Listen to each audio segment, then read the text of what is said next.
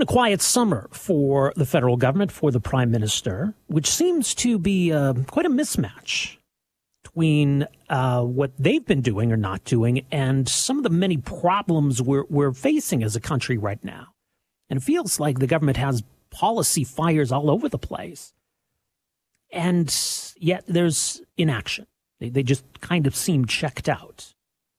Now, they're also facing some record low polling numbers, so it suggests that Canadians are paying attention to all of this. Now, the Prime Minister is back from his vacation in Costa Rica. And we've got a very high profile summit coming up next week with the Chancellor of Germany is going to be visiting Canada. And that's sure to bring some important conversation, I think, or hope on the energy front.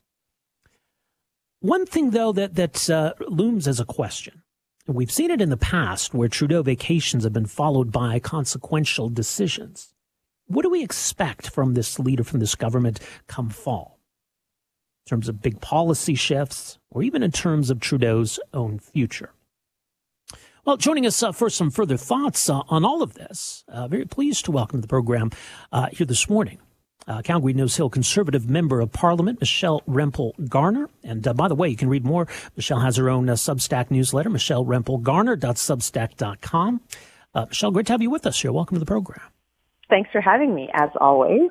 Hey, by the way, we were just talking about the Line 5 court decision yesterday. This is uh, encouraging. Um, you know, there's some bigger conversations happening around energy policy, obviously, with the, the German chancellor visiting next week. But your, your thoughts on, on the Line 5 decision and what it represents to you? It's really welcome news.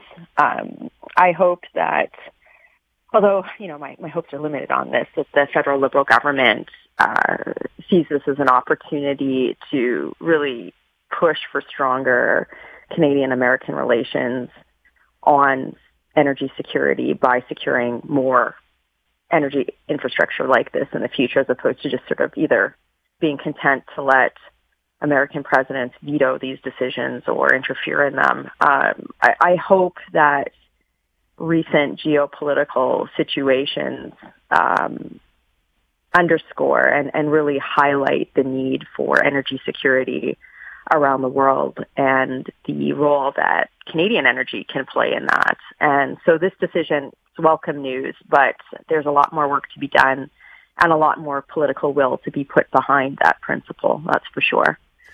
Right. I mean, I'm not hopeful that we're going to see any kind of big announcement, certainly when it comes to LNG uh, exports, as much as I, I suspect the German chancellor that. Um, it just yeah. feels like one of those those areas where, and, and like a lot of other big files right now, that the, there's just there, there's no urgency to anything. It feels like. I think it's also it highlights some really nonsensical decisions that were made during a period of time where reality just escaped people. Like you talk about Germany, right? I mean, Germany, under the influence of uh, Green Party decommissioned some of their nuclear energy plants and made itself more reliant on natural gas imports from Russia. And there's big questions about what happens on the European continent and in Germany in a few short months because winter is coming and they haven't been able to uh, stockpile natural gas reserves. And that's sort of backwards thinking about energy security. It's endemic on the left in North America as well. And, you know, talking about ways to address climate change uh, in a way that doesn't uh, detriment energy security, the, the economy, the social fabric of our countries. That's that's an important thing. It has to be done in the context of reality, and I think that I, what I would hope for those conversations is that some a dose of realism on the current situation is brought to the table, uh, rather than just having wishful thinking that somehow these energy needs are going to magically uh, be fulfilled. Uh, so yeah, I think a lot of realism is coming to the table, and mm-hmm. hopefully that's an impetus for some smarter policy decisions that have been made in previous years in our country yeah. by the federal liberal. Let's hope so.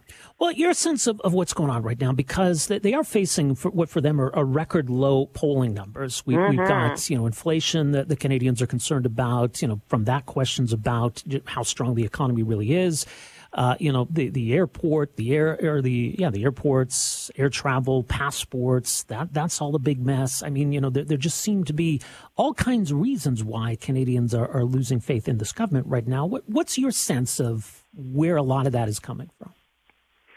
Well, I mean, Trudeau's government is long in the tooth. I wrote about this, right? I, I, when you think about it, he was elected in 2015.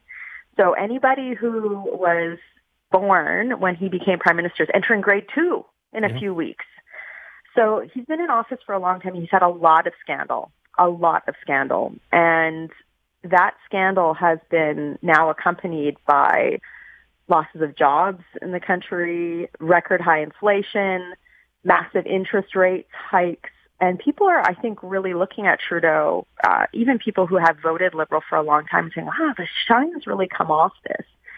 At the same time, you know, I, in my article, I write about how I, I hope, and my fingers are crossed, that several years of infighting within the Conservative Party that was the result, or I call it the war of succession post Stephen Harper, I think that's going to come to an end in September. Mm-hmm.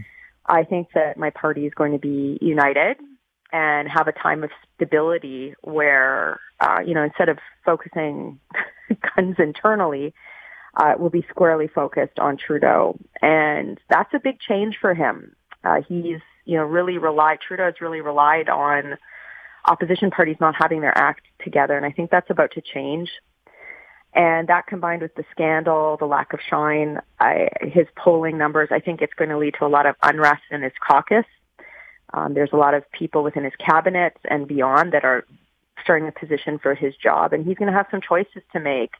And, you know, in my article, I sort of lay out the rationale for why he either needs to go to an election this fall or most likely, as you said, post vacation, he may have made a decision to uh, retire and tr- trigger a leadership race uh, next fall if he can't uh, find a way to reverse his fortunes, which I think is going to be very, very difficult to do given the am- amount of baggage that he has and that he seems to have with a lot of people in the Canadian public. Right. I mean, wh- why does he want to still be prime minister? Other than it's it's good to be prime minister, I guess. But there doesn't seem to be any big policy, uh, you know, sh- shift on the horizon or anything. Yeah. He still feels like he wants to accomplish because the government just feels like it's been really listless lately. Yeah, like it, it, you know, you look back. It's a year ago. Um, we were in a federal election. Uh, Trudeau, the Trudeau campaign of 2021 for me, comparing to him in 2015, he didn't have a message for the country. It was a very divisive rhetoric. It really felt like a desperate cling to power and that doesn't track for Canadians, regardless of political stripe, and particularly now with people struggling, really struggling with making ends meet. A lot of concerns about Canada's role in the world, given conflict and instability. Um, I think he's in it right now because he, and I write about this for a variety of reasons. He doesn't know what's next for him in the future. But, you know, when, when, when you're in a leadership position, uh, you know, as a member of parliament, leader of a party, the, the question can't be about that. The question has to be about what are you doing to serve your community. I think he's kind of lost that a little bit. Uh, it's why he hasn't been able to reinvent himself politically. And uh, I think that he's stalling for time to figure out what's next for him personally. I think it's a very selfish period of time. And uh, I think his caucus understands that. I think they're starting to resent it, particularly those that are in safe or sorry swing seats mm-hmm. where he might be a drag on their ticket. Um, and uh, you know, that like I think you just nailed it. That lack of a vision, that lack of real resonance with Canadians' concerns, even Liberal voters' concerns, I think is a real problem for him. And I, that's why I'm convinced it's either election this fall or he's going to tr- trigger a leadership race in the next year or so. Wow. And, and those, those are two big scenarios, regardless of which it ends up being. But the idea of an election this fall, because I think to me that seems like such a huge risk. I mean, given where their poll numbers are at, all sure. the problems they're facing right now, so it seems crazy to me. But know, why do you know, think? Right? Why do you think that's a, at least a possibility? because there's two risks for him. Which one is bigger? It's the risk of losing an election in the fall against most likely a Poilievre-led conservative party, um, like and, and you know not allowing the new leader to have of the conservative party to have time to organize. So it's that risk versus the risk of allowing a conservative leader to get their their feet under them and organize in a year or allow Jagmeet Singh to grow a spine and pull the plug on the government uh, and potentially lose while the wheels are fa- falling off his part uh, his party. And I do think that a loss to, let's say, a Poilievre led conservative party would uh, just be a massive, catastrophic blow to Trudeau's personal brand and future. That I think he's really looking at a fall election in that term, or again, as I said, potentially triggering a a leadership race. Like it, Justin Trudeau is not going to let the Canadian electorate Liberal Party caucus, Jagmeet Singh or Pierre Poilievre, let's say who's, who might be the leader of the Conservative Party, determine his personal future.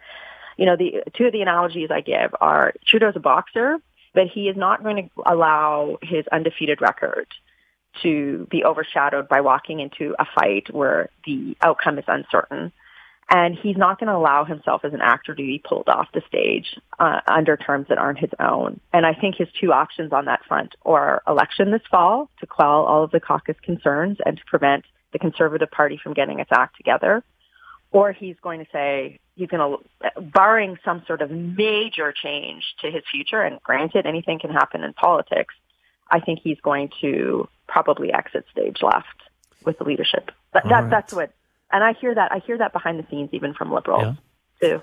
Yeah. Very interesting. Well, it's going to be a significant fall politically for a number of reasons anyway. Uh, much more is mentioned. Uh, your Substack newsletter. It's Michelle MichelleRempelGarner.substack.com. Some really interesting thoughts on uh, where we're going uh, heading into the fall months here. Michelle, always a pleasure. Thank you so much for making some time for Thanks us here for today. having me. All the best.